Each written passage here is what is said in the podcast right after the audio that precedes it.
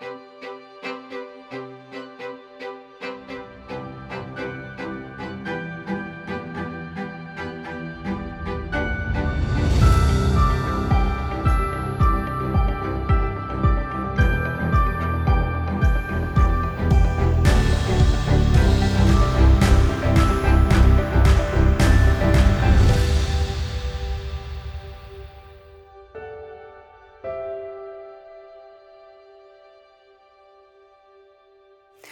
Cornerstone. Greetings to you. Happy Valentine's Day. I've actually always loved Valentine's Day. Maybe it's because I grew up in the Midwest and suffered through freezing gray winters. Valentine's Day was kind of that bright spot after Christmas and New Year's, something to look forward to to get me through that long winter. And I have vivid memories of handmaking Valentines and exchanging them with friends at school. And Valentine's Day also reminds me of my husband, Michael. We met in college, and one of our first dates, fun fact, was a Valentine's Day dance. and Valentine's Day is the anniversary of my family moving here to San Francisco. We just hit our ninth year. Time goes fast. This is actually the longest I've lived in one place, and I love it. I absolutely love it. But this time of year also reminds me of my mom because her birthday is right around the corner. And I want to share a little bit more about her today. She was um, just a wonderful, wonderful lady. She loved the Lord. She was full of life, very bright, with a beautiful singing voice. She was always singing. She was a dedicated mom to my brother and me. And sadly, she was diagnosed with Alzheimer's when she was just 58 years old, which isn't much older than I am now. My mom and I were always very close. And her Alzheimer's really was kind of a, a curveball for me. I, I guess I just always thought that she was going to be there. I was living on the East Coast, and she was still in Indiana. And I was working a lot, so I didn't get to see her very often. And all of a sudden, big chunks of her began to disappear. She'd be less talkative on the phone. When I came to visit, she wasn't driving anymore. And then at my next visit, she wasn't cooking anymore. And she was this amazing cook. And then she stopped singing. And before I knew it, she was gone, although her body was still there. And it was heartbreaking for our family. She didn't recognize us. She couldn't really do anything for herself anymore. My dad had to retire early and took care of her. He bathed her, dressed her, fed her for 12 long years. She and my dad lived with Michael and me the last five years of her life, and I really cherished that time because even though she wasn't aware or very responsive, my kids could still experience her. But part of my grief that I had to work through was that I didn't really get the chance to know her more completely. You know, it's funny how we wake up one day and we realize that our parents are real human beings. They each have a history and a personal story. And I just wish that I had asked her more about her story. But a couple of years ago, I was given this incredible gift to know her more. It still blows my mind when I think about it. I was visiting my dad, who is now happily remarried. I have an amazing stepmom, by the way. Her name is Jean. Well, my dad was sorting through a bunch of old boxes and came across my mom's journal. She had kept it right around the time of her diagnosis, and I never knew that this journal even existed, let alone that it was addressed to me. Each entry would start with Dear Haryonga, which is my Korean name. But there are only two problems.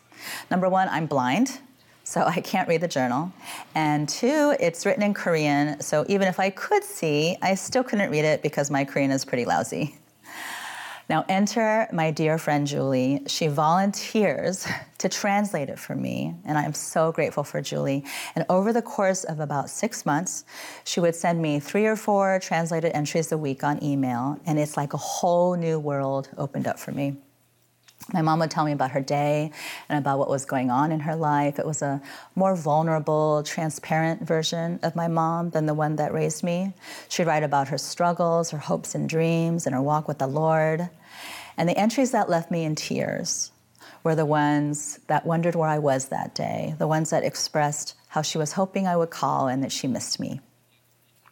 Here's an entry I'll share. It's from April 1995. I'm just going to read it. Sunny day. Haryonga, where are you today? to follow you like a sunflower because I want to talk with you. I wish I could have some quiet time with you. If I think of my daughter every morning, I think this is the happiest time for me. Last night I had a dream that you had a baby. I can't believe how adorable the baby was. They were saying how the baby looked just like Mike when he was little, but I think the baby looked even cuter and more handsome than Mike. 혜령아, are you also living a thankful life? Being humble and thankful, I think, are the most important to God. Let's live life fully again today, okay? I'll end here for today and see you again tomorrow, okay? I couldn't wait to read these journal entries. I was like a kid on Christmas morning anticipating the gifts under the tree. Whenever I heard my inbox ding, I dropped whatever I was doing and checked to see if it was a letter from my mom.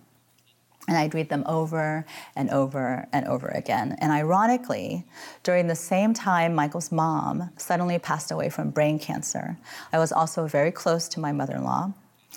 So it was a painful yet tender season for me, losing my mother in law, but also gaining a part of my own mom, whom I had lost decades before. Julie wasn't able to finish translating the entire journal because as my mom's disease progressed, her writing became harder to make out and to understand. But the ones I do have, I'll treasure forever.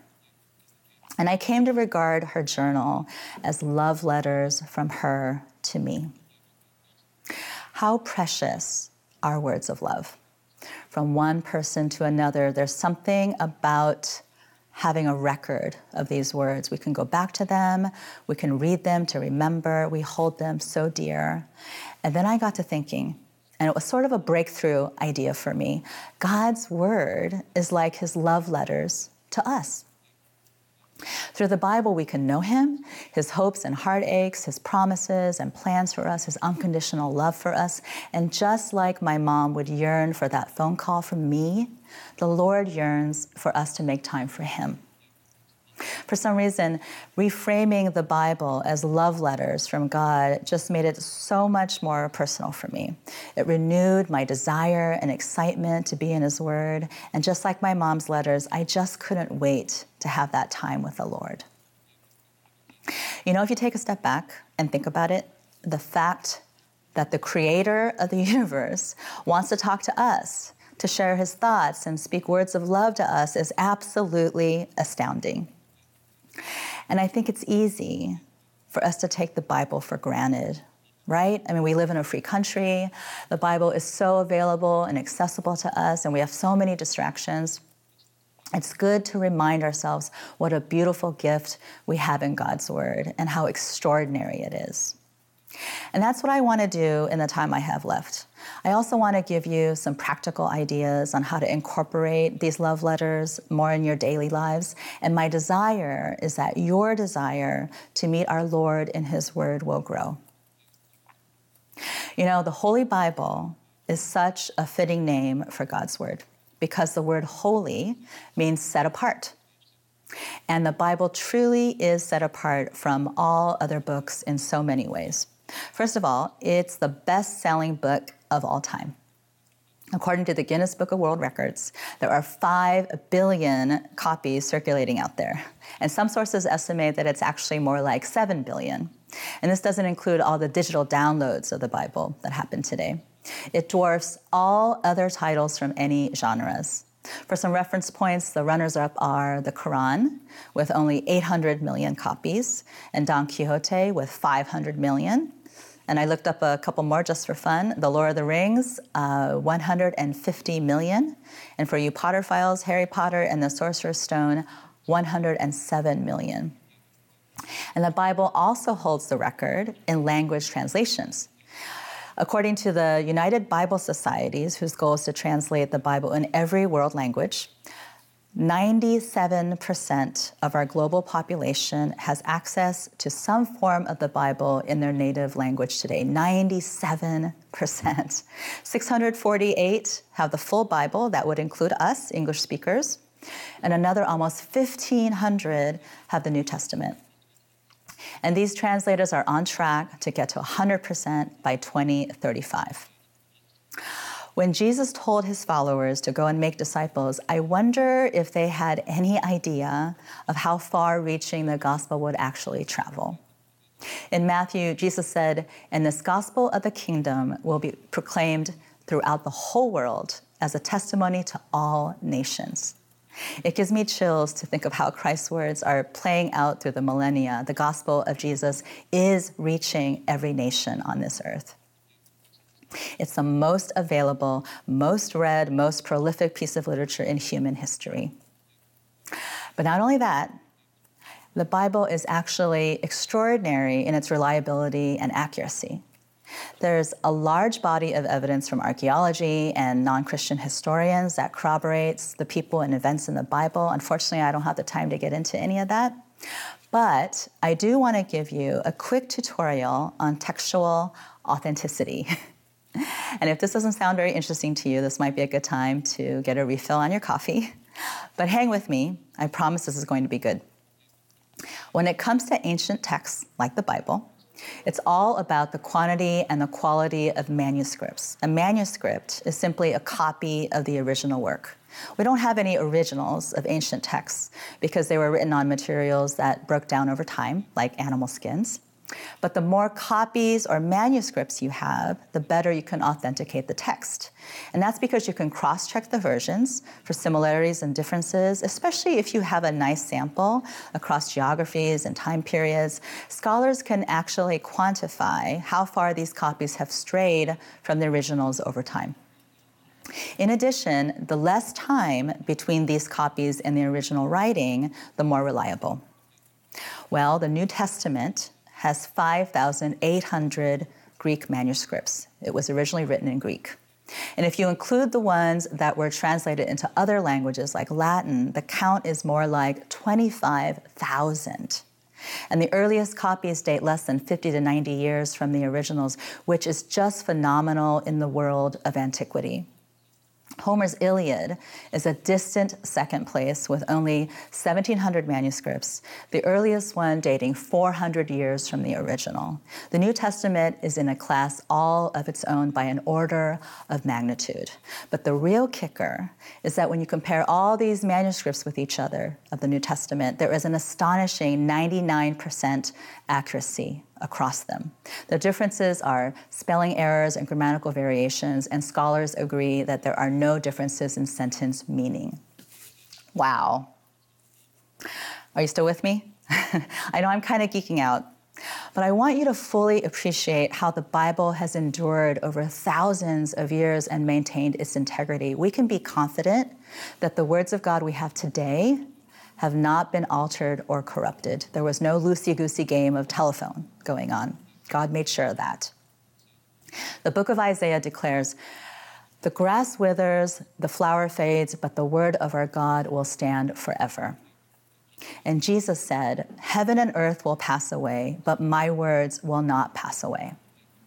I came across this fact that even if we lost all 25,000 manuscripts of the New Testament, we could easily reconstruct it by looking at the vast body of work that scholars wrote about it in the first few centuries alone. It's like it would be almost impossible to wipe out the story of Jesus. God's word is unstoppable and unchanging.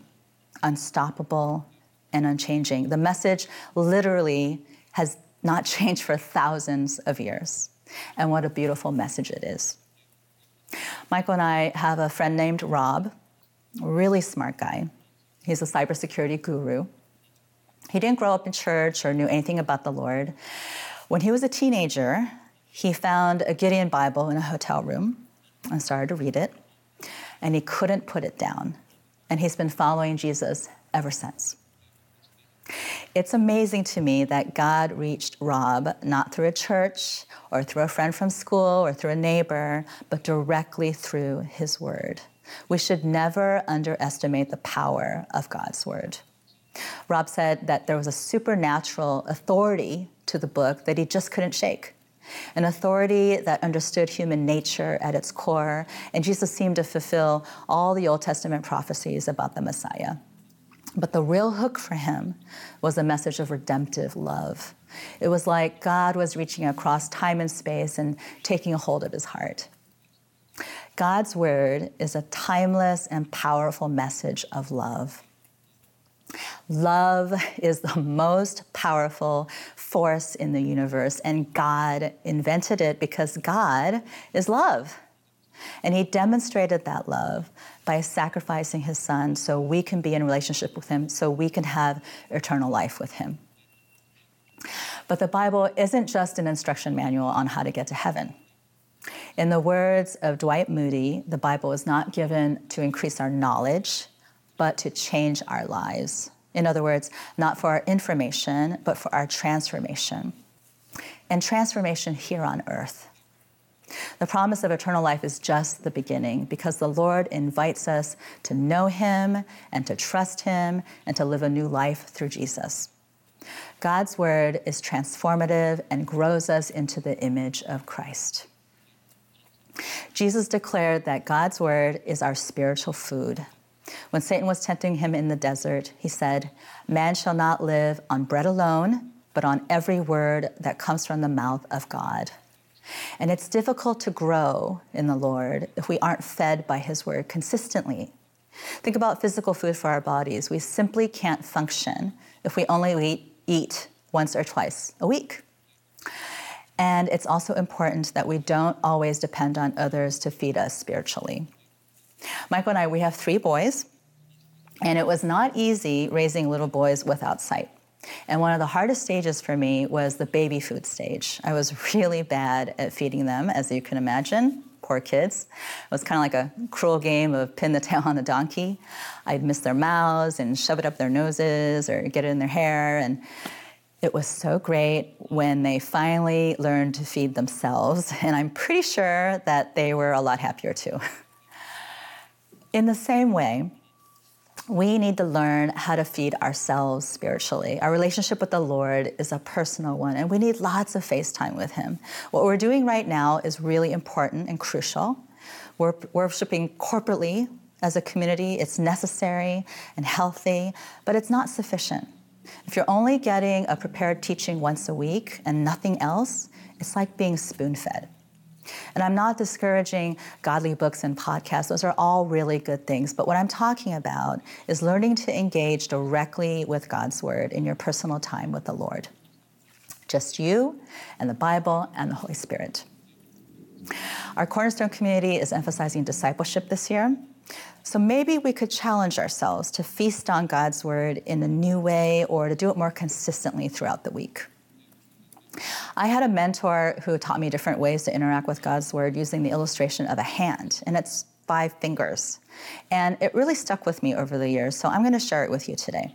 Each finger on the hand represents a different approach. Let's start with the first finger. Read it. This is pretty self explanatory. Just open your Bible or your Bible app and read. You can read just one verse a day or a chapter a day. You can use one of those Bible in a year plans. You can read it out loud to your kids, and listening to an audiobook is great. If you're new to this, start with the Gospels Matthew, Mark, Luke, John. If you're going through something hard, read through the Psalms. If you're going through some life transitions, consider Proverbs or try reading a different translation than the one you normally use. My 13 year old hates to read but he loves to read his Bible. And he says to me, There's some really interesting stuff in there, Mom. And I couldn't agree more. Okay, the second finger of the hand is meditate. Meditating on God's word. What does that mean to meditate? It simply means to think about it and to reflect, just to take some time. We don't have to read through a scripture like it's a race. Although, according to my husband and some of his friends who all do the same Bible plan, it is a race. But take a piece of scripture, a few verses, and ruminate on it for a day or a week. You know what it's like? It's like marinating a piece of chicken. Chicken does not taste like much by itself, right? But the longer you let that chicken hang out in the marinade, the more flavor it absorbs. And in the same way, marinate yourself in scripture. Just let yourself soak in all those flavors and nuances. The Lord will give us aha moments if we have the patience to sit with something and just listen. And it's nice to write down these thoughts that he gives you. If you're using a physical Bible, you can write little notes in the margins, talk about a precious thing to hand down to your children. You can also keep a simple Bible journal, just the date, the scripture you're marinating in, and any thoughts. Um, I wanted to give you an example uh, from my own journal about um, John chapter 1. I was thinking about the first few verses that go like this In the beginning was the Word, the Word was with God, the Word was God, the Word became flesh. And then here are some of the thoughts that I jotted down. So interesting that Jesus is called the Word. Words are important, words are how we communicate. Jesus was the physical embodiment of God's message to me, the Word incarnate. God spoke to us through Jesus. God isn't a mystery to me if I know Jesus. You get the idea. Okay, another way to interact with God's Word is to study it what constitutes studying the Bible versus just reading or meditating? This is not an official definition, but to me, I think it's about going both broader and deeper. Broader might mean that we look at the historical and cultural context of the passage and cross referencing other verses, comparing the passage to other passages in the Bible that discuss the same topic. And then going deeper might mean looking at the passage in different translations or looking up the meaning of certain words in the original language to gain some more insight. There's a lot of Bible study material out there, studies on different books of the Bible and on different topics. And I personally love studying the Bible with others because I learn so much more from other people's insights. Many of our shape groups do Bible studies, and there are interchurch organizations that are really good at this, like Community Bible Study and Bible Study Fellowship. Okay, let's keep going. The pinky stands for memorize, memorize scripture.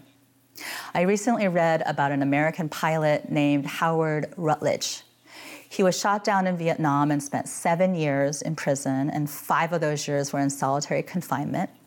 And he writes about the importance of knowing scripture in a book called In the Presence of Mine Enemies.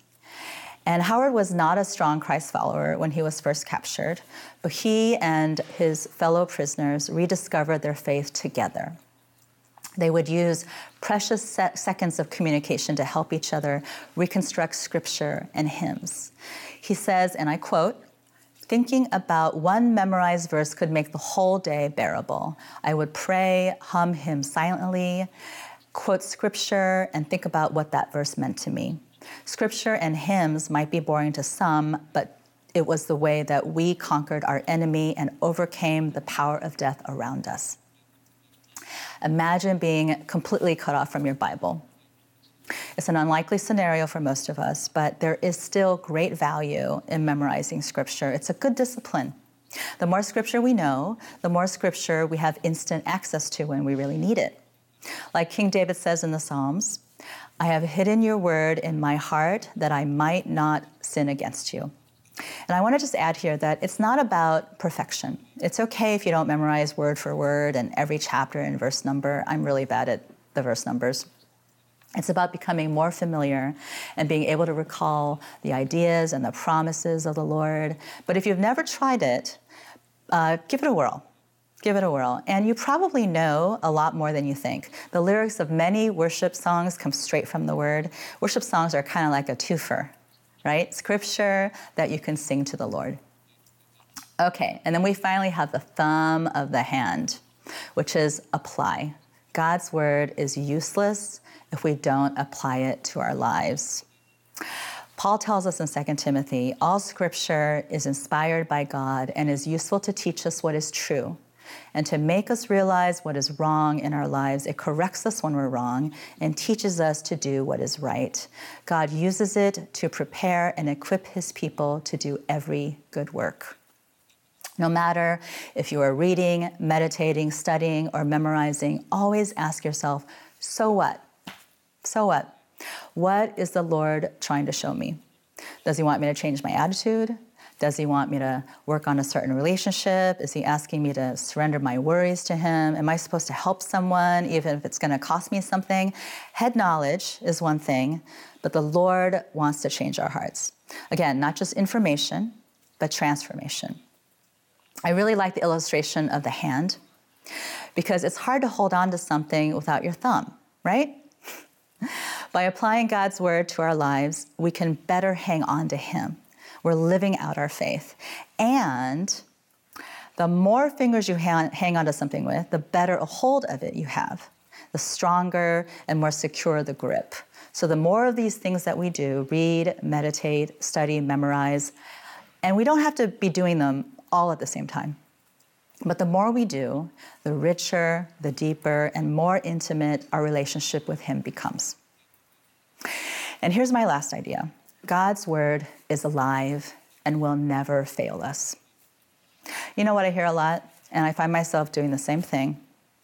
When we're in the middle of something difficult, we say, I just wish God would give me a sign. But often, the sign we're looking for is in His Word. If we ask the Lord for help and seek His response in His Word, we will find answers. Maybe not right away, but He will walk through it with us. We'll find hope and strength, peace and comfort. Psalm 119 Your Word is a lamp to my feet and a light to my path. He will guide us and show us the way. Always go to the Lord first with your concerns and questions. If your kids are going through something, go to the Word together. Always undergird it with prayer. Ask the Holy Spirit to give you eyes to see and ears to hear. And if we seek the Lord with all our hearts, we will find Him.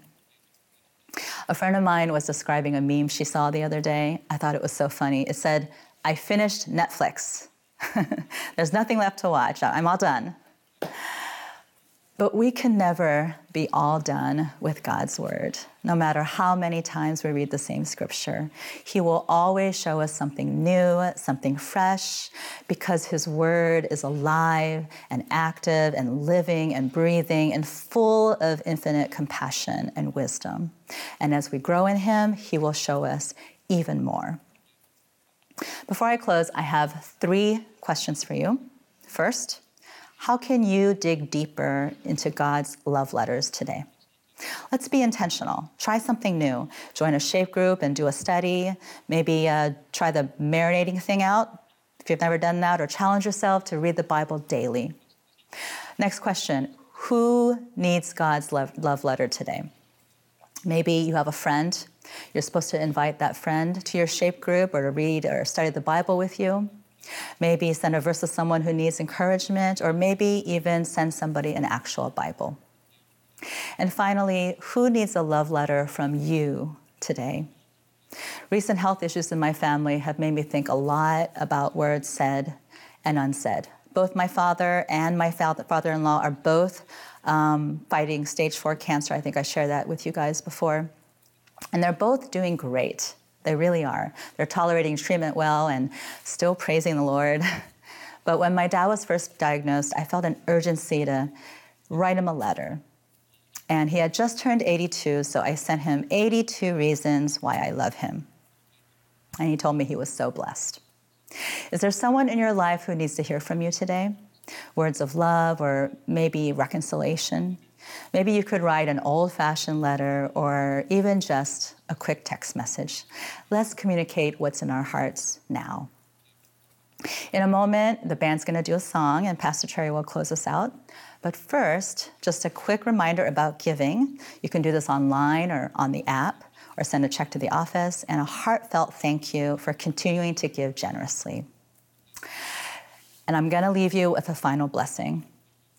May you have the power to understand, as all God's people should, how wide, how long, how high, and how deep is the love of Christ. Amen.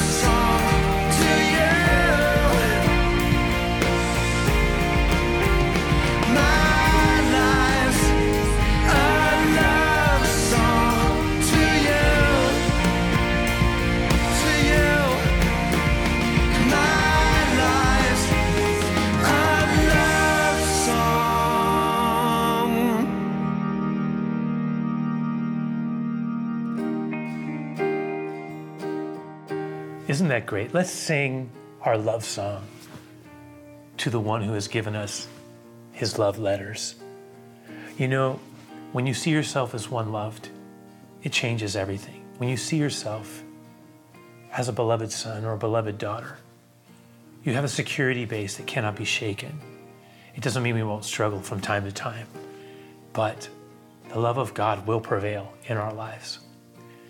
One of the things I have come to realize is that when I love Him, when I say I love Him, it's going to reflect in how it be reflected by the way in which I live, by the choices I make. Jesus said in John 14, 21, He says, He that has my commands and keeps them, this is the one who loves me. So I show him my love by how I keep His words. But I cannot keep words that I do not read and study and understand. Do you see how those things are connected? How they go together like hand in glove? I can keep his I show him my love by keeping his commands, but I keep his commands by studying them and taking them into my life and allowing them to be at the center of who I am. And this is the beautiful interplay of all of these things, his words lived out in our life. He's given us beautiful things, not the least of which is his word. Remember, he's so good and he's so God, and he wants us to so good and so God. And I pray this prayer for you as well as me. May he keep you spirit, soul, and body this week, this this week, this year, in Jesus' name. Yes, amen.